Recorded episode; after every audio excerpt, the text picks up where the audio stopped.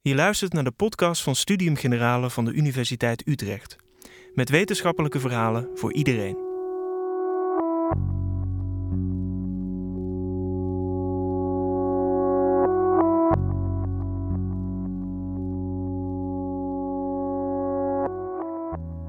Er ligt een dikke laag data over de stad. Via camera's, sensoren en de informatie die we via onze telefoons delen, weten overheden en bedrijven steeds meer over hoe het er in de stad aan toe gaat.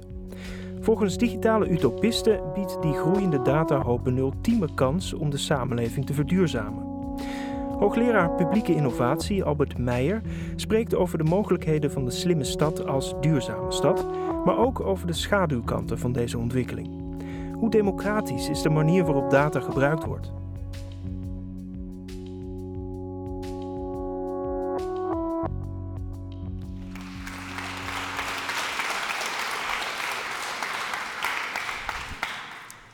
Dankjewel Dorien voor deze vriendelijke introductie en uh, dank jullie allemaal voor je komst hier. Ondanks de barre omstandigheden buiten zijn jullie toch allemaal hier binnen. Ik hoop dat dat e-mailtje helemaal tot niks leidt. Laten we daar maar vooral van uitgaan. Um, ik wil vandaag met jullie gaan praten over um, datademocratie en duurzaamheid. Meer specifiek gaat het mij om de vraag hoe we de technologie, de kracht van data um, op een democratische wijze kunnen inzetten om meer duurzaamheid te bereiken in onze steden. Um, dus ik ga vandaag met u spreken over de ICT-infrastructuur. Er zijn een aantal verschillende infrastructuren besproken de afgelopen weken. En vandaag komt de ICT-infrastructuur aan de orde. Um, voordat ik daarop inga, wil ik even de, deze infrastructuur positioneren in het bredere verhaal van, van deze cyclus. Um, en ook binnen het uh, onderzoeksprogramma waar uh, Doreen naar verwees, Transforming Infrastructures for Sustainable Cities. In deze, op dit plaatje ziet u eigenlijk de, de basisredenering achter onze, um, achter onze hub. Het basale idee is dat uh, we goed moeten kijken naar de verschillende infrastructuren. dus de energieinfrastructuren, afvalinfrastructuren, waterinfrastructuren, transportinfrastructuren en ICT-infrastructuren omdat die cruciaal zijn voor het bereiken van duurzaamheid in de stad. En dan duurzaamheid in, in brede zin, dus dat gaat ook om circulariteit, veerkracht, inclusiviteit. En um, nou, de afgelopen weken hebben we het gehad over een aantal van deze verschillende infrastructuren. Dus u herkent hierboven uh, Sanne Akerboom, die vorige week hier gesproken heeft over energieinfrastructuren. Freek Colombijn heeft het gehad over afvalinfrastructuren. Um, Nico Wanders heeft het gehad over, over watersystemen. Niels van Oort heeft het over mobiliteit gehad. En uh, u herkent, als het goed is, mij daar. En ik ga het met u hebben over ICT-infrastructuren. Dus de redenering ziet u hier, de infrastructuur kunnen bijdragen aan duurzaamheid. Um, waar wij dan als hub naar kijken is, hoe kunnen die infrastructuren op een vernieuwende manier zo worden ingevuld, dat die duurzaamheid wordt bereikt. En die vernieuwende manier van invulling, die is niet makkelijk te bereiken, omdat dat een samenwerking vergt tussen allerlei actoren in de stad en ook steun vergt van burgers. Um, en als voorbeeld kunt u denken aan de overgang van, uh, van um, uh, gas naar elektriciteit, de zogenaamde gasloze wijken. Nou, dat is een complexe overgang die samenwerking vereist tussen allerlei actoren en ook steun van burgers. Nou, wat wij in de hub doen, we gaan kijken van kunnen we manieren vinden om dat maatschappelijk leerproces, die overgang naar, naar meer duurzame infrastructuren, vorm te geven. Door te werken met experimenten, door te werken met uh, nieuwe blik op de toekomst of door te werken met uh, co-productie met burgers.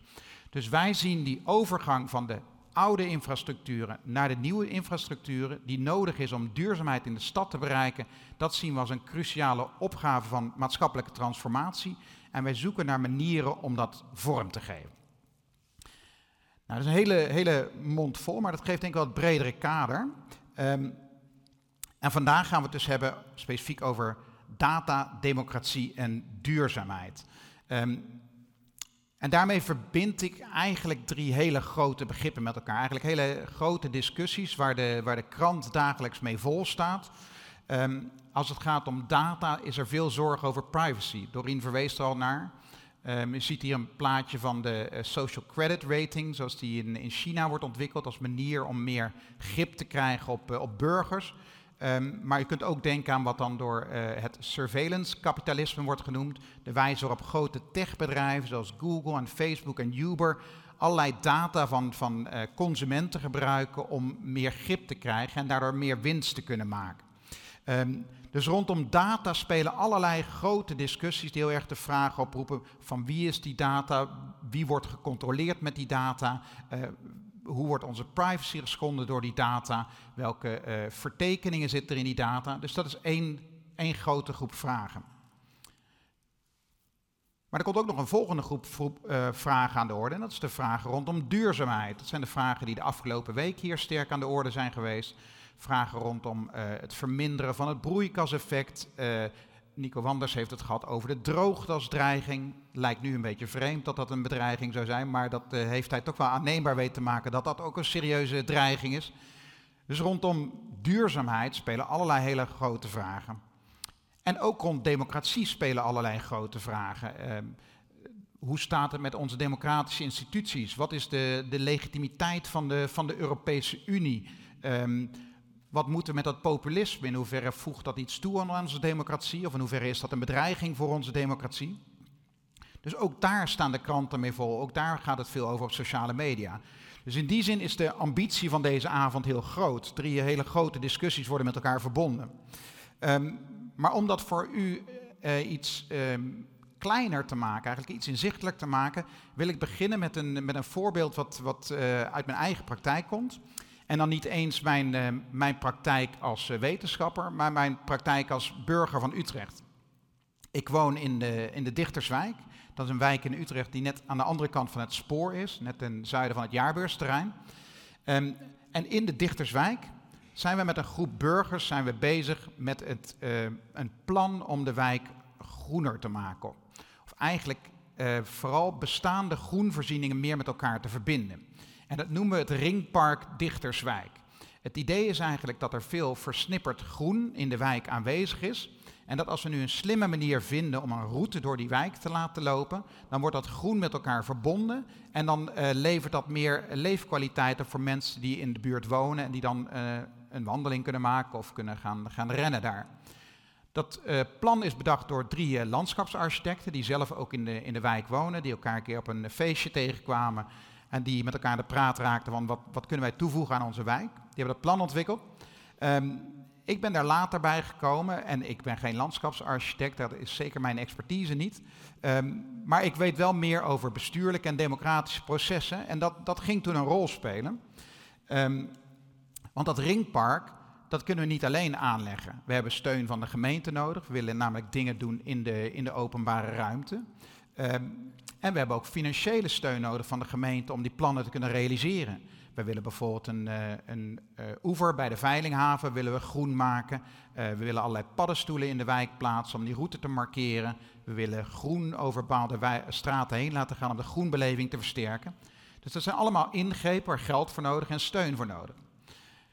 De gemeente Utrecht die hoorde over ons plannen, die waren enthousiast. En die zeiden, nou, dat klinkt heel leuk en dat is een mooie manier om die, uh, uh, om die wijk te vergroenen. En het is ook nog eens een burgerinitiatief. Maar, zeiden ze, ja, hoe weten we nou dat, dat er breed draagvlak is? Hoe weten we dat dat niet alleen een plan is van, van vijf burgers die zelf iets willen realiseren, maar waar de rest van de wijk misschien niks mee heeft? Dus ze zeiden, wij willen zien dat er draagvlak is. Wat wij toen zijn gaan doen, is we hebben toen een, uh, een democratisch proces opgezet. Dat bestond uit een aantal, uh, uit een, gewoon een bijeenkomst zoals dit, een face-to-face -face bijeenkomst. Maar dat bestond ook uit een digitale raadpleging. En we hebben daar gebruik gemaakt van het platform Argu. Um, en bij die digitale raadpleging hebben we vijf onderdelen van dat plan hebben we aan de inwoners van de wijk voorgelegd. Um, en daar konden ze op stemmen of ze het daarmee eens waren. en ze konden ook opmerkingen daarbij bij geven. En, um, en, op die manier is het ons gelukt om, uh, om uh, meer dan 200 burgers te betrekken bij, bij, bij dat plan. Die hebben allemaal gestemd. Dat komt neer op ongeveer ruim 10% van de huishoudens in de wijk. Um, over het algemeen was er heel veel steun. Eén deel van het plan was weinig steun voor. Dat hebben we ook bij het plan weggehaald. Maar voor het grootste deel en voor het plan als geheel was veel steun. Dus met dit democratisch proces konden we toen naar de gemeente toe gaan. En toen, uh, toen, was de gemeente overtuigd dat het niet alleen een plan was van ons, een kleine groep burgers, maar dat er brede steun was. Nou, in dit, dit voorbeeld zie je eigenlijk die, die verschillende componenten en dan op een redelijk sympathieke manier met elkaar verbonden. Ehm, dus je ziet inderdaad dat duurzaamheid een rol speelt, het vergroenen van de wijk. We zien dat data een rol spelen in de vorm van het Argu-platform, waar we stemmen van burgers konden verzamelen. Um, en je ziet dat democratie een rol speelt, want mensen konden stemmen en die stemmen zijn meegenomen in het plan. Um, dus daarmee zie je eigenlijk dat, uh, dat er een relatie kan worden gemaakt tussen die drie componenten. Nou, in dit geval is het op een, uh, op een sympathieke manier. Er zijn ook minder sympathieke manieren. Um, maar om dat geheel te begrijpen, wil ik nu even systematisch meer gaan kijken van waar hebben we het nou over? Het voorbeeld uh, verheldert veel de kernprincipes. Maar ik wil nu wat gaan uh, verbreden en eigenlijk in, met jullie gaan praten over wat, wat is dan die ICT-infrastructuur. Is dat alleen dat Argus-systeem of is dat veel meer? En ik zal laten zien dat het veel meer is. De ICT-infrastructuur wil ik uh, typeren als een onzichtbare infrastructuur. Eigenlijk veel van die infrastructuren die we hier bespreken zijn niet, niet uh, altijd direct zichtbaar. Maar ja, mobiliteitsinfrastructuur is te herkennen aan, aan wegen. En bij de elektriciteit zien we soms kabels lopen. En de riolering weten we ook wel dat die in buis aanwezig is. Terwijl een, wifi-signaal zie je eigenlijk niet, zie je op je telefoon, maar zie, je niet in de lucht. Heel veel andere uh, uh, bewerkingen op data zijn niet aanwezig. Dus het is een, een, een onzichtbare infrastructuur die allerlei plekken aanwezig is. En als je beter kijkt, zie je hem wel. Ik zou jullie ook willen aanraden als je door de stad loopt, probeer eens op te letten van waar zie ik die ICT-infrastructuur. Uh, mijn collega Liesbeth van Zonen van de Erasmus Universiteit doet wel eens met, uh, met groepen ambtenaren een zogenaamde uh, data walk. En dan gaat ze met mensen door de stad lopen en kijkt van ja, waar, waar zijn die data eigenlijk? Waar zijn die camera's, waar zijn die wifi-signalen, waar zijn de andere manieren waar iets aan ons wordt gemeten? Nou, dus mochten jullie zelf zo'n data walk gaan, dan heb ik een aantal componenten waar jullie op kunnen gaan letten. Um, ik wil vijf componenten van de ICT-infrastructuur met, met jullie bespreken. Dat zijn uh, het verzamelen van data, het uh, opslaan van data, het communiceren van data, het bewerken van data en het gebruiken van data. En met z'n vijven vormen die eigenlijk de vijf bestanddelen van die onzichtbare infrastructuur die, uh, die overal aanwezig is en die ons, zoals ik jullie later zal laten zien, steeds meer beïnvloedt. We beginnen met de eerste component van die ICT-infrastructuur. En dat is de verzameling van data. Nou, linksboven zien jullie de slimme lantaarnpalen, die uh, door Doreen ook genoemd zijn. Um, die zie je op steeds meer plekken verschijnen. Een slimme lantaarnpaal geeft niet alleen licht, maar verzamelt ook allerlei gegevens over luchtkwaliteit, over geluid, over beweging. Dus dat is een sensor die allerlei informatie verzamelt. Linksonder ziet u camera's. Er hangen op steeds meer plekken camera's. Ik, zoals gisteren was ik nog in de lift, omdat ik uh, um, naar de andere kant van het station uh, toe moest. Nou, die lift hangt dan ook weer een camera. Dus camera's zijn steeds meer aanwezig. Rechtsboven ziet u een fietslus. Eigenlijk een beetje outsoort techniek. Hè. Het komt niet zo modern over, maar het is natuurlijk ook een manier om allerlei data te verzamelen over fietsbewegingen. En rechtsonder ziet u dan een, uh, een sensor van die het waterniveau meet. Dus dat zijn een aantal systemen die door overheidsorganisaties op zijn gehangen in de publieke ruimte. Maar het is natuurlijk ook zo dat doordat we allemaal een telefoon bij ons hebben, dat er ook continu data worden verzameld.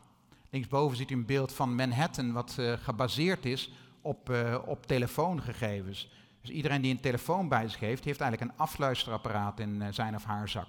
Waar continu data worden verzameld over waar je bent, hoe snel je beweegt, waar je naartoe gaat. En natuurlijk gebruiken we zelf die telefoon ook om zelf data te verzamelen. Met, uh, door twitteren, door foto's te nemen. Foto's worden ook weer gegevens over tijd en plaats aangehecht. Dus ook via die telefoon wordt continu data verzameld. Dus zowel via die centrale overheidssystemen als via onze eigen telefoons worden continu data verzameld. Die data worden gecommuniceerd. Internet is natuurlijk steeds heel belangrijk en het internet maakt gebruik van allerlei communicatieinfrastructuur communicatiecomponenten. Dus u ziet daar kabels, hè, kabels die over aan de grond liggen om data te verplaatsen. Maar het gaat ook om, uh, om wifi-netwerken, het gaat om 4G, 5G, satellietnetwerken. Dus op allerlei manieren worden draadloos of via draden worden al die kabels, uh, al die data verzonden. Um, we zijn ook steeds afhankelijker van die communicatiesystemen. Als die communicatiesystemen het niet doen, dan kunnen we niet bellen, dan kunnen allerlei apparaten niet met elkaar uh, communiceren. Nou, straks als we die zelfrijdende auto's hebben, die kunnen helemaal niet meer functioneren zonder al die eh, communicatiesystemen. Dus die communicatie wordt heel belangrijk. Ik zal straks ook iets verder ingaan op, eh, op 5G in, in Groningen. Doen ze daar een pilot mee? Ja, dat wordt ook heel, heel belangrijke infrastructuur voor de stad. De derde component is dan het bewaren. Bewaren gebeurt steeds meer in de cloud. Maar het kan op je telefoon gebeuren, maar het gebeurt ook steeds meer op allerlei plekken, in grote datacentra.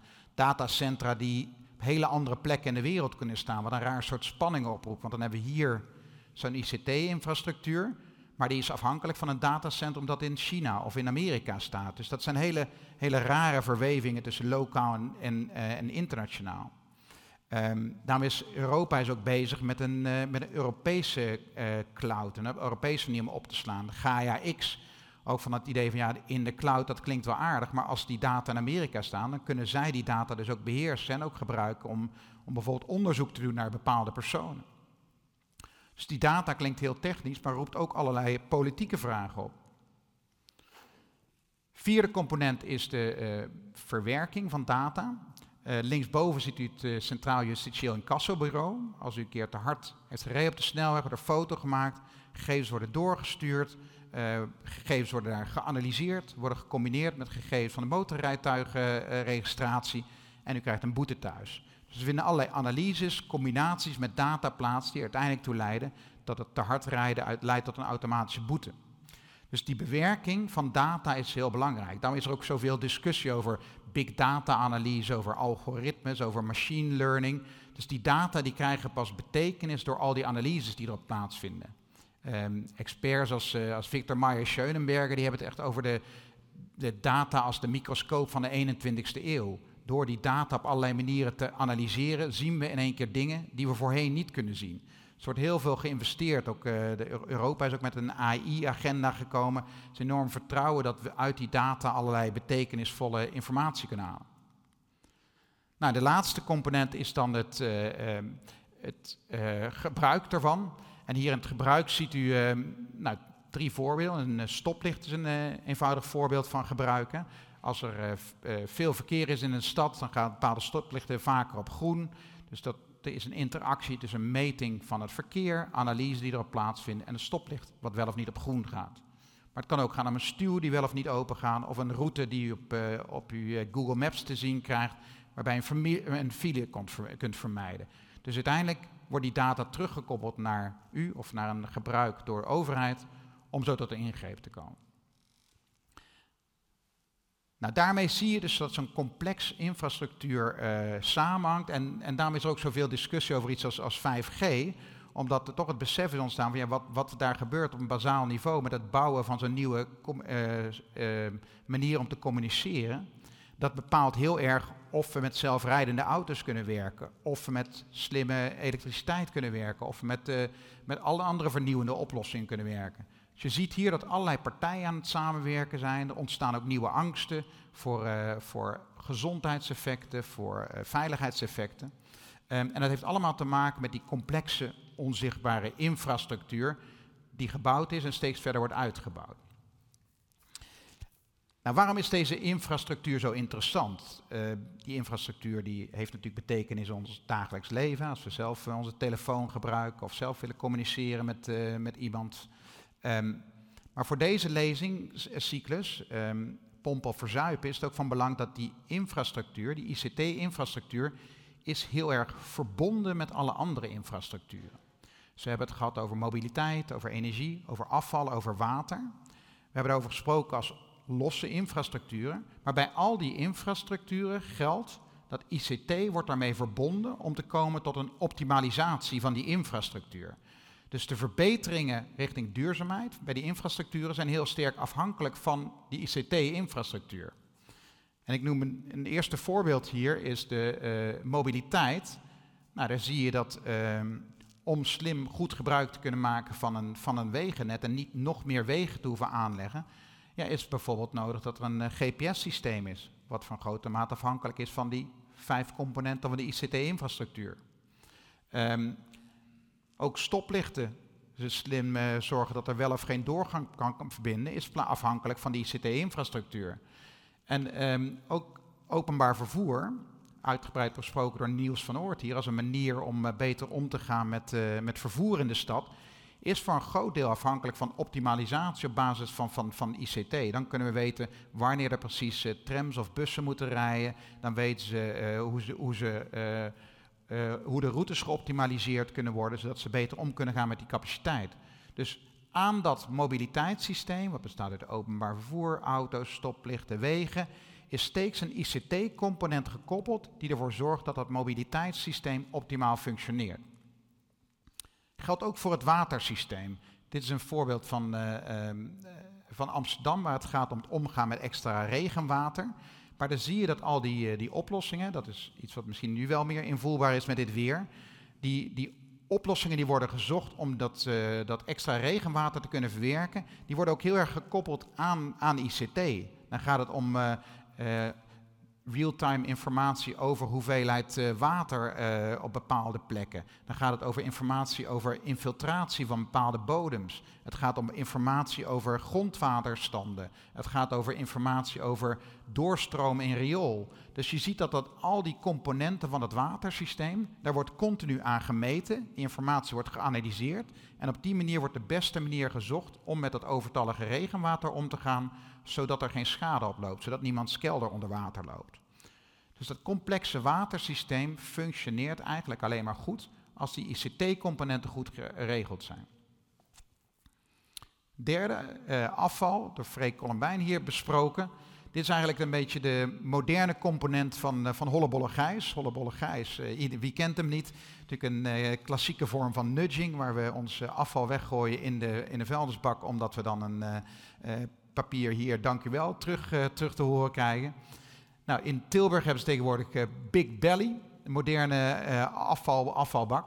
En die Big Belly die heeft aan de ene kant zonne, zonnecellen, zodat hij zelf in, in zijn eigen energievoorziening kan voorzien.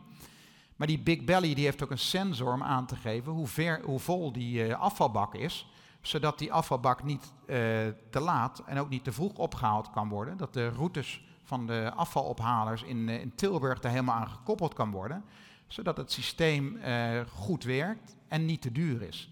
Dus je ziet die optimalisatie van het afval, die hebben ook heel te maken met, uh, met ICT-technologieën zoals hier Big Belly.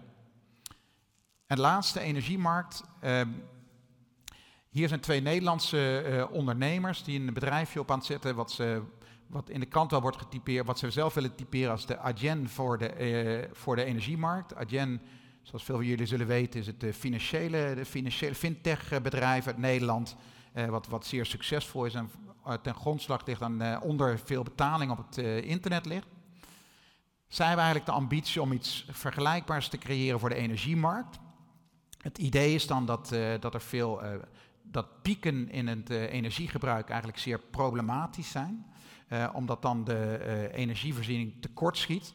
Um, en daarom is de energievoorziening die we hebben is vaak uh, hoger dan echt nodig is om alleen met die pieken om te kunnen gaan. Nou, wat, wat deze ondernemers hebben bedacht is, je kunt een manier verzinnen om niet zozeer die productie op te schroeven, maar op piekmomenten de vraag naar beneden te halen. En dat heeft dan te maken met het bijvoorbeeld, um, ze hebben dit dan in Californië zijn ze het aan het testen, um, door bijvoorbeeld de zwembad, zwembadpompen die heel veel energie gebruiken, op bepaalde momenten net iets minder hard te laten werken. Of door te werken met batterijen die gekoppeld zijn aan, uh, aan energiesystemen. En op piekmomenten juist die batterijen in te schakelen. Dus je ziet dan bepaalde technieken kunnen worden ingezet om op piekmomenten die vraag te verlagen, zodat die energieconsumptie als geheel nog voldoende is. Nou, ze verwachten er heel veel van. Ook bedrijven als Google en energiebedrijven in Californië verwachten er veel van. Dat niet zozeer door dat energiesysteem te optimaliseren, maar door het informatiesysteem daarheen, daaromheen te optimaliseren, dat er verbetering gehaald kan worden. Nou, als je dat dan bij elkaar brengt, dan kom je bij uh, de, de Smart City. Smart City kun je eigenlijk zien als een manier om al die, uh, om die ICT-infrastructuur zo in te zetten dat er een optimalisatie wordt bereikt op allerlei terreinen. En hier gaat het nog veel verder dan de terreinen die ik besproken heb.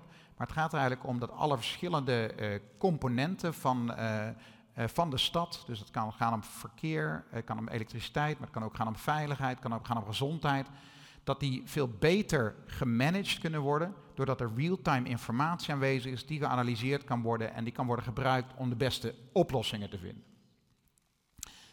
Nou, dat is een beetje het, het halleluja-verhaal wat je ehm, nou, sinds, ik denk 2005 ongeveer hoort, wat heel erg uit Silicon Valley uh, afkomstig is, waar dat idee is van ja, als wij echt naar die duurzame steden toe willen, dan moeten we slimme steden hebben. Slim wordt dan gezien als een, eh, als een dominante manier om duurzaamheid uh, te realiseren. Um, en dit is de, de stad Songdo in, in Zuid-Korea.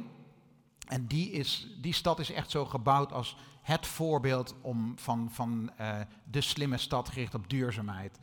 Uh, allerlei elektriciteitssystemen zijn er geoptimaliseerd. Dat principe wat we net zagen van het verminderen van de vraag om met piek om te kunnen gaan, dat is deel van de, van de bouw in, in Songdo. Um, rioolsysteem zit helemaal geïntegreerd en wordt ook via ICT aangestuurd. Um, dus er zijn allerlei principes van die sturing die net besproken hebben, zijn integraal toegepast in deze stad. Je ziet hier tegelijkertijd dat die belofte, van een slimme stad, dat die misschien toch minder goed werkt dan, uh, dan eerder werd aangenomen. De stad is geen, geen succes. Het aantal inwoners blijft, uh, blijft sterk achter. Um, veel mensen ervaren de stad als koud, niet menselijk, niet, niet gezellig. Um, maar, zoals gezegd, hij is gebouwd als stad van de toekomst, als slimme stad. Um, een ander voorbeeld is Mobility as a Service, MAAS. Dat wordt ook gezien als een van de beloften van, van de slimme stad.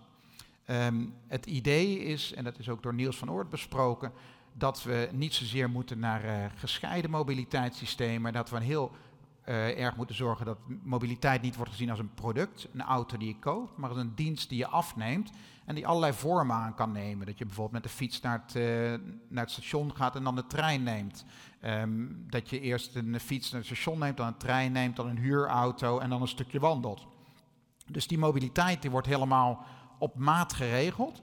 En dat vergt ook weer dat er allerlei real-time informatie aanwezig is over dat openbaar vervoer, over de beschikbaarheid van fietsen. En dat dat precies gekoppeld kan worden aan, aan wensen, zodat dat systeem optimaal kan worden ingezet. Nou, laatste voorbeeld van die, die droom van die slimme stad is, uh, komt uit Utrecht, Lomboxnet.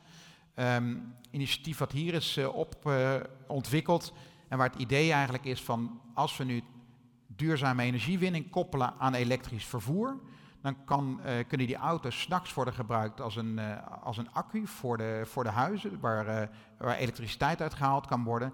En overdag en verder kunnen die auto's opgeladen worden met die zonne-energie, zodat ze helemaal geen carbondioxide, kooldioxide gebruiken. Dus dan koppel je twee duurzame systemen, elektrisch vervoer en, en zonne-energie, koppel je zo aan elkaar dat je zowel qua energieverbruik als qua mobiliteit optimaal kunt functioneren. Klinkt allemaal heel mooi, heel beloftevol, maar in mijn bespreking van Songdo heb ik net al uh, laten merken dat er misschien toch een minder, uh, minder vrolijke kant is. Dat het misschien toch niet altijd zo werkt. Um, en we zien dat de, de laatste jaren er ook toch wel veel meer aandacht is voor wat ik zou willen de, de vloek van een slimme stad. Um, het idee dat die droom van het uh, optimaliseren van infrastructuren, het optimaal gebruik maken van elektriciteit, uh, het optimaal inzetten van, van afvalsystemen, dat dat toch niet allemaal alleen maar goed werkt. Dat er een donkere kant is, wordt, wordt toch steeds uh, duidelijker. Um, en eigenlijk zou je misschien die slimme stad toch wel moeten zien als een soort nachtmerrie à la George Orwell, 1984, waar continu alles wordt afgeluisterd, alles wordt in de gaten wordt gehouden. Um, en een voorbeeld dat ik recent tegenkwam kwam van de, van de AWB. Ehm, die AWB die maakt zich dan zorgen over, um, over de slimme auto. En dat is eigenlijk, ik heb het al gehad over de telefoon als een afluisterapparaat dat we allemaal bij ons hebben.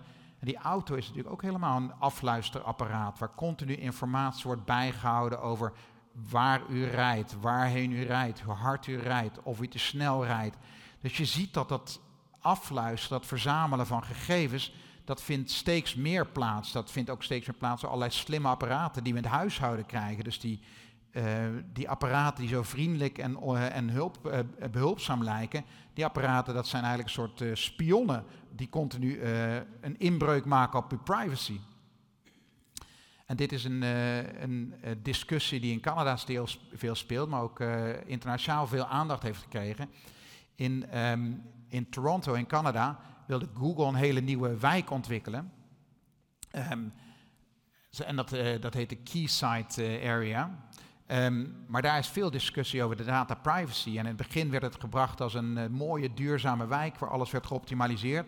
Maar daarna was er alleen nog maar discussie over van wie is die data, hoe gaan we om met die privacy.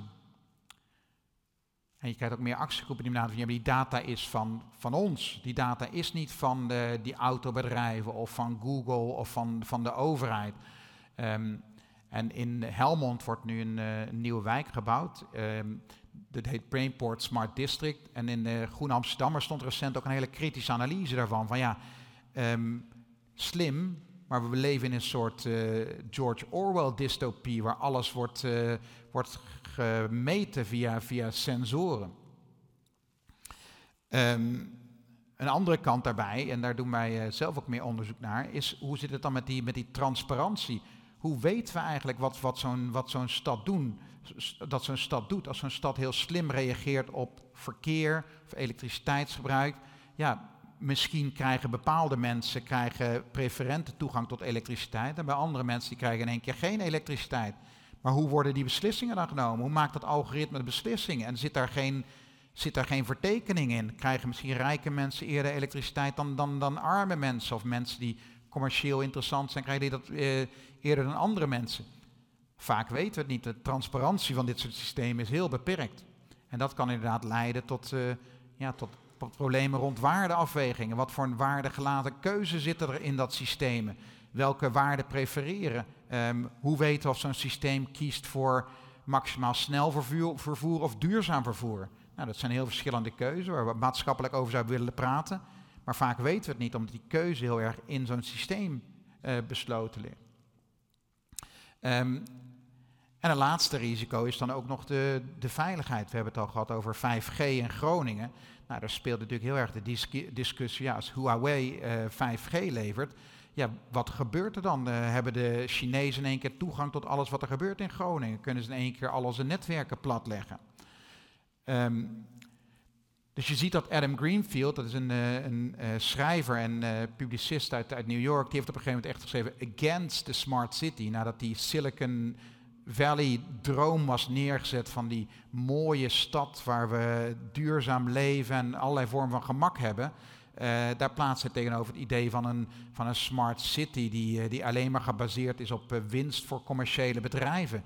Um, die helemaal niet aangepast is op individuele wensen en waar allerlei invasies op onze privacy plaatsvinden. Dus dit noem ik de vloek van de smart city. Een heel ander, andere kant zien we in één keer naar voren. En um, nou ja, laten we dat dan zomaar gebeuren? Is er dan, dan niemand die zich daar tegen verzet? Uh, gelukkig is er wel wat verzet. En ik heb hier drie, uh, drie vrouwen die ik wil, uh, specifiek wil noemen, omdat die denk ik een, een, belangrijke rol spelen op heel verschillende manieren. Links ziet u Margrethe Vestager um, een eurocommissaris voor mededinging. En die is heel sterk bezig om toch een tegengeluid te laten horen tegen die macht van big tech companies zoals, uh, als Google of Airbnb en Uber. En toch wel probeert uh, te zorgen dat die macht van die bedrijven binnen, binnen de perken blijft. Nou, in het midden zit u Marleen Sticker, directeur van de, de Waag Society in Amsterdam. Uh, pas een boek geschreven, Het Internet is Stuk die toch heel sterk vanuit een uh, ja, meer activistisch perspectief, waar zij zelf uh, ook uh, is, um, in Amsterdam betrokken is geraakt in de jaren 80 en 90 vanuit, soort, vanuit de kraakbeweging. Er was heel sterk benadrukt van die stad is van ons. Wij, wij zijn degene die die stad moeten maken. We moeten dat niet overlaten aan grote bedrijven en ook niet alleen overheden. Het gaat heel erg om, om burgers die betrokken moeten zijn. En Um, laatst is Shoshana Zuboff. Helemaal aan het begin heb ik al het boek laten zien over surveillance kapitalisme. Dat is een wetenschapper uh, uit Amerika, Harvard University, die toch wel heel duidelijk de logica achter dat uh, surveillance kapitalisme, achter die grote bedrijven die data verzamelen om daar winst van te maken, wat er de logica achter is. Dus er is wat tegenspel en wat eigenlijk een rode draad is door de acties die deze, deze drie vrouwen ondernemen en die ook in mijn eigen werk zit, is dat de risico's groot deel ontstaan omdat die mogelijkheden van die technologie te weinig worden ingebed in de democratie. Ehm, het is te sterk gekoppeld aan uh, winst van grote bedrijven of te sterk gekoppeld aan controles door, door, door overheden. En er is te weinig een verbinding gemaakt met, met democratische processen. Um, er wordt weinig nagedacht voor wat, wat, wat voor waarde willen wij nu in die technologie leggen. Welke vormen van privacy vinden we wanneer geoorloofd? Wat voor vormen van eigenschap willen we naartoe? Um, en in mijn oratie van vijf jaar geleden heb ik dat de datapolis genoemd. En bij de datapolis gaat het heel sterk om de verbinding tussen data en polis. Polis zie ik dan als het geheel van burgers die zelf uh, richting geeft aan hun leven. Dus de basis van de democratie zoals die ontstaan is in Griekenland en die eigenlijk voor een groot deel nog, nog aanwezig is in hoe wij zelf onze democratie inrichten. Um, de grote vraag is wat mij betreft, hoe kunnen we data en polis verbinden? Hoe kunnen we zorgen dat die kracht van die technologie benut wordt op een zodanige manier dat we ons niet vinden alsof we bespied worden. Dat we niet zo eh, vinden dat we de controle kwijt zijn geraakt. Dat we niet vinden dat er geen transparantie is. Dat we niet vinden dat er verkeerde waarden in die technologie worden gelegd. Um, en in mijn onderzoek probeer ik en met mijn collega's bij de Utrechtse School voor Bestuurs- en Organisatiewetenschap, proberen wij sterk te kijken van hoe kunnen we die democratie terugbrengen naar, naar deze tijd. En er zijn hier drie, uh, drie denkers die, uh, die ik niet uitgebreid kan bespreken, maar die ik wel wil noemen als, uh, um, als inspiratoren voor mijn denken. Um, links ziet u Dewey, de um, Amerikaanse pragmatist die heel sterk benadrukt dat, uh, dat het gaat om maatschappelijke leerprocessen waar burgers bij betrokken moeten zijn. In het midden ziet u uh, uh, Benjamin Barber, Amerikaans politicoloog, die het ook sterk heeft over de, de centrale rol van publieke instituties in onze besluitvorming. En rechts ziet u Chantal Mouffe, de uh, uh, Belgische filosoof, die heel sterk benadrukt dat, dat democratie ook om conflict gaat. Dat conflict niet iets is wat we moeten ontkennen of weg moeten cijferen. Er zijn gewoon spanningen in die smart city. We, we denken niet allemaal hetzelfde over duurzaamheid. We zien ook allerlei conflicten nu ontstaan. En zij laat zien van ja, conflict hoort bij, bij, bij democratie. En op basis van deze drie denkers en allerlei andere uh, belangrijke gedachten over, over democratie. Um, probeer ik vanuit de bestuurswetenschap samen met al deze collega's die uh, u daaronder ziet, proberen met ons team eigenlijk te zoeken naar kunnen wij nieuwe manieren vinden om die data en polis met elkaar te verbinden. Om te zorgen dat die technologische mogelijkheden om bij te dragen aan, aan duurzaamheid, dat die op een democratische manier worden, worden benut. En dat betekent qua wetenschapsopvatting dat, um, dat ik heel erg uitga van een transdisciplinaire uh, benadering van wetenschap. Ik werk niet alleen, ik werk met collega's bij geowetenschappen, bij geesteswetenschappen, bij andere vakgebieden. Ik werk ook samen met mensen in de, in de praktijk. Er zitten een aantal, uh, uh, aantal contacten van de provincie Utrecht, zijn ook in de zaal aanwezig, waar we ook op allerlei manieren mee, eh, mee, mee samenwerken. Dus we proberen kennis op een hele uh, transdisciplinaire manier te benaderen. Verschillende disciplines en binnen en buiten de wetenschap ook een veelvormig perspectief op, op kennis. Dus het gaat niet alleen om kwantitatief onderzoek, of niet alleen om etnografisch onderzoek, of niet alleen om kwalitatief onderzoek. Het gaat om allerlei verschillende manieren die we benaderen, gebruiken om um, ja, wat Dewey noemt maatschappelijk leren vorm te geven. Het is ook een vorm van wat ze engaged science noemen. Wij staan niet buiten die praktijk. Wij proberen samen met mensen in die praktijken te puzzelen en te zoeken naar manieren om die data en polis te, te verweven. Um, en in het laatste deel van mijn, uh, um, van mijn lezing wil ik een aantal voorbeelden laten zien van hoe wij dat doen. En op welke manieren, op verschillende manieren, wij proberen bij te dragen aan de, aan de democratische besluitvorming over digitalisering, zodat die op een, uh, op een um, legitieme manier bij kan dragen aan duurzaamheid. Nou, hier ziet u de uh, tijdelijke commissie Digitale Toekomst. Een commissie van, van de Tweede Kamer met voorzitter Katelijne Buitenweg in het, in het midden. Nou, een van de dingen die wij recent hebben gedaan, is we hebben uh, een advies uitgebracht aan deze tijdelijke commissie um, over de vraag hoe, zij, um, hoe de uh, besluitvorming in de Tweede Kamer over digitalisering op een beter geïnformeerde manier kan plaatsvinden. En dat is een heel lastig vraagstuk, want die digitalisering die gaat heel snel, die is verbonden met allerlei sociale veranderingen, die is internationaal ver verweven. Dus dat is een heel complex iets. Nou, wat wij hebben gedaan is, uh, is uh, geprobeerd het werk van deze commissie te ondersteunen door vanuit een bestuurswetenschappelijk perspectief een aantal casus te bestuderen en hen eh, een aantal inzichten te geven die bij kunnen dragen aan het versterken van de kennispositie van de Tweede Kamer. Ehm, ik mag er vanavond niks verder over vertellen, want dat rapport komt in, in mei uit. Maar ik wil het wel positeren als voorbeeld van op welke manier wij bestaande instituties proberen te versterken. Tweede voorbeeld betreft een voorbeeld uit, uh, uit Utrecht. Hier komt toch de windmolen terug, maar het is geen windmolen in Noord-Holland. Het zijn gewoon windmolens in Utrecht die er uiteindelijk juist niet gekomen zijn. Um, Utrecht wil graag een, uh, een, uh, een uh, carbondioxide-neutrale, CO2-neutrale stad zijn. Dat speelt al langer. Um, rechtsboven ziet u Lot van Hooijdonk, Utrechtse wethouder. Um, en enige tijd geleden waren ze daar ook mee bezig.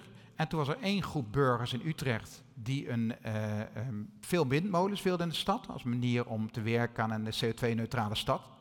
Maar een andere groep burgers en die willen geen, juist, geen windmolens, want ze maken herrie en ze zien er niet uit. Dus het was een hele lastige situatie, want er was veel burgerinitiatief, maar het stond eigenlijk lijnrecht tegenover elkaar. Um, wat Lot van Hooijdonk toen heeft gedaan, is zij heeft gebruik gemaakt van ideeën van David van Rijbroek, de Belgische denker, om uh, met een heel andere vorm van democratie te werken. En dat is een democratie die werkt met een loterij. Dus David van Rijbroek heeft geschreven over het oude uh, Griekse principe van uh, trekken van loten om te bepalen wie, wie het volk mag vertegenwoordigen. Wij vinden dat een heel raar principe. Wij vinden dat je moet stemmen, dat vinden wij normaal, maar Grieken dachten er anders over. En David van Rijbroek zegt dat het principe van loodjes trekken om te bepalen wie, wie mensen mag vertegenwoordigen, dat kunnen we ook naar deze tijd brengen. Nou, Lot van Hooijdonk die vond dat heel interessant. Die zat met dat vraagstuk van die, uh, van die uh, CO2-neutrale stad. En die heeft toen loting gebruikt om een groep van burgers te, te selecteren. Ik zal niet claimen dat het helemaal, uh, helemaal random was, maar uiteindelijk zijn degenen die echt op zijn komen dragen, daar zat natuurlijk toch een, daar zat toch een selectie in. Maar er kwamen uiteindelijk 200 burgers zijn er uitgekomen, uit, toch wel uit verschillende wijken en verschillende achtergronden. En die hebben uh, in drie bijeenkomsten met allerlei experts, lange dagen hebben ze met elkaar gesproken over het energieplan voor de gemeente Utrecht. En toen hebben ze uiteindelijk een, een, een plan gemaakt en dat is vervolgens zowel door de gemeenteraad als door het college geaccepteerd. Nou, wat wij hier hebben gedaan is, wij hebben hier gewoon bijgedragen aan het bestuderen en evalueren van deze systematiek. Dus we hebben gekeken van, waarom kan dat hier nou plaatsvinden? In hoeverre is dat effectief geweest? Welke risico's zitten er nog in? Dus het is een vorm van democratische innovatie, waarvan wij vanuit ons onderzoek aan hebben bijgedragen. Um, derde voorbeeld betreft de Merwede uh, kanaalzone. Dit is een voorbeeld van uh, een nieuwe wijk die hier in Utrecht wordt gebouwd. Het wordt een hele dichte wijk met, uh, met een beperkt aantal auto's. En daarom is mobility as a service, het idee dat mensen geen auto hebben, maar gebruik maken van mobiliteit, staat heel erg centraal. Maar dat roept de vraag op van hoe gaan we dan om met die mobiliteit? Want uh, wij zijn gevraagd door de gemeente Utrecht om, om na te denken, ja maar welke publieke waarden spelen er nou een rol in? En um, nou, we hebben dan vier, of we, de onderzoekers met name die, uh, die daar betrokken zijn, waar ik iets meer afstand staan, hebben vier scenario's ontwikkeld. Um, waarbij één scenario draait om duurzaamheid, een ander scenario draait om uh, cohesie in de wijk, een derde scenario draait om uh, uh, toegang voor iedereen en een vierde draait om laagste, laagste kosten. Nou, dat zijn vier verschillende accenten die je kunt leggen in zo'n in zo'n systeem van mobility as a service. En wij proberen de gemeente daar meer aan denken over te zetten van ja, welke waarden spelen nou eigenlijk een rol? En als jullie dat gaan aanbesteden of je gaat dat verder inrichten, die mobility as a service, wat wil je dan en welke keuze wordt gemaakt, zodat die waarden niet verdwijnen in de technologie, maar expliciet worden besproken en er expliciet uh, keuze worden gemaakt over publieke waarden. Een volgend voorbeeld betreft um, de gemeente Gouda. Um, hier gaat het om het gebruik van open data om om te gaan met uh, uh, woonoverlast. Uh, wat we hier hebben gedaan is veel meer zelf iets in gang hebben gezet. En een aantal andere voorbeelden waar we meer aan het bestuderen wat er gaande was. Hier hebben we zelf iets in gang gezet. En onze veronderstelling was, kunnen we nou de kwaliteit van het leerproces over woonoverlast versterken op basis van open data. We hebben een aantal teams studenten hebben we daarvoor uh, ingezet. Die konden het doen als onderwijs, extra onderwijs. Die zijn bezig gegaan met al die data, samen met allerlei verschillende partijen. Uh, de GGD, de politie, de gemeente Gouda, woning, woningcorporaties. En met al die partijen zijn we gaan kijken van ja, wat zijn nou de problemen rond woonoverlast? Wat zou je nog meer kunnen weten? En we zijn die data gaan analyseren om hen nieuwe inzichten te bieden. We zijn minder ver gekomen dan, dan we hadden gehoopt. Ik zal het, zal het eerlijk toegeven. Wij hadden gehoopt van we geven nu al die inzichten, de microscoop van de 21ste eeuw, waar Victor Meyer Schoenenberg het over heeft, die gaan we die toepassen. Nou, die microscoop bleek minder scherp te zijn dan we hadden gehoopt. Maar we hebben toch wel een aantal inzichten kunnen bieden en we hebben ook een eerste stap weten te zetten naar meer samenwerking tussen die verschillende partijen, eh, waar ze kunnen gezamenlijk inzichten kunnen ontwikkelen die gebruikt kunnen worden om woonoverlast aan te pakken. Nou, het laatste voorbeeld, uh, ook al aangekondigd, de, snuffelfiets. Het klinkt misschien iets enger dan het is. Het is eigenlijk iets heel, heel sympathieks. En, uh, het gaat om een vorm van wat ze citizen sensing noemen. Dus de provincie Utrecht wilde graag kijken van hoe kan nieuwe technologie worden gebruikt om samen met burgers aan, aan duurzaamheid te werken. En toen hebben ze samen met een bedrijf, Civity, hebben ze is, is dit ontwikkeld, de snuffelfiets waarbij uh, burgers zich op kunnen geven om met een, uh, uh, met een fiets rond te gaan rijden en zo luchtkwaliteit te gaan meten. Dus hier ziet u een, een kaart van de, van de provincie waar al die burgers gefietst hebben. Nou, en door dat, door dat allemaal te meten, krijg je in één keer veel betere meting van luchtkwaliteit, die samen met, met burgers wordt vormgegeven. Nou, hier zijn wij gevraagd om samen met de, met de provincie Utrecht na te denken van, ja, A, hoe kun je nou zorgen dat dit beklijft? Dat dit niet een experiment blijft, maar dat dit uh, op een bepaalde manier blijft bestaan binnen de, um, binnen de provincie Utrecht en in die samenwerking met burgers. Um, maar ook, wat kunnen we geval leren? Zijn er ook andere innovaties die we kunnen gebruiken om die samenwerking met burgers rond duurzaamheid zo vorm te geven dat dat leidt aan een, uh, ja, aan een duurzamere samenleving? Dus hierbij zijn we ook weer samen aan het werken. Wel onze, wij gebruiken onze wetenschappelijke kennis, we schrijven natuurlijk ook uh, publicaties over, maar we willen ook impact maken en bijdragen aan uh, democratisch ingebed gebruik van data, zodat het bijdraagt aan duurzaamheid. En daarmee kom ik bij mijn afronding. Ik heb laten zien dat er allerlei democratische praktijken mogelijk zijn, dat het allemaal steeds puzzelen is, werken, inzetten. Uh, maar dat het bij kan dragen aan ja, wat wij wel een rijke democratie noemen. Een democratie die bestaat uit allerlei verschillende praktijken. Van stemmen tot, uh, tot zelf handelen, tot debatteren. Um, en ik zou zeggen, nou ja, wat, wat, wat betekent dat nou voor u? u hè? Wat betekent dat voor jullie hier in de zaal? Wat kunnen jullie doen? Hebben het de hele tijd over duurzaamheid en dan gaat het ook vaak over praktische dingen als geen vlees eten of geen plastic zakjes gebruiken of niet vliegen.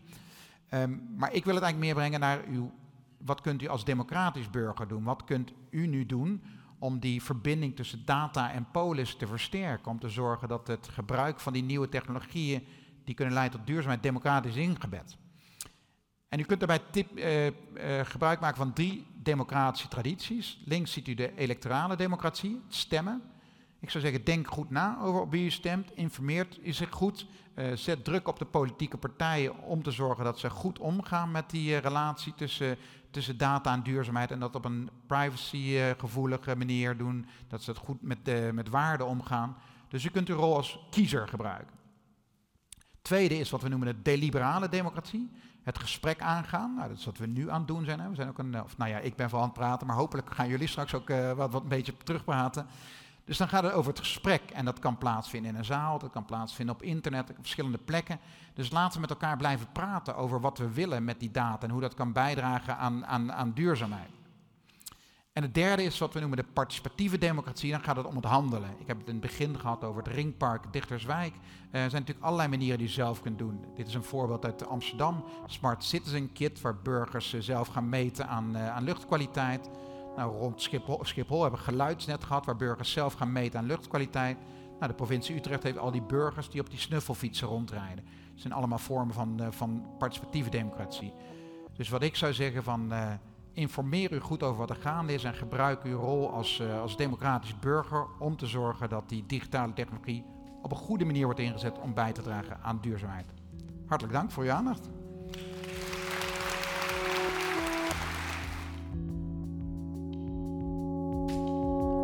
Dit was de podcast van Studium Generale van de Universiteit Utrecht. Wil je meer lezingen luisteren? Check dan de playlist op Spotify en iTunes. Of ga naar onze website sg.uu.nl/podcast.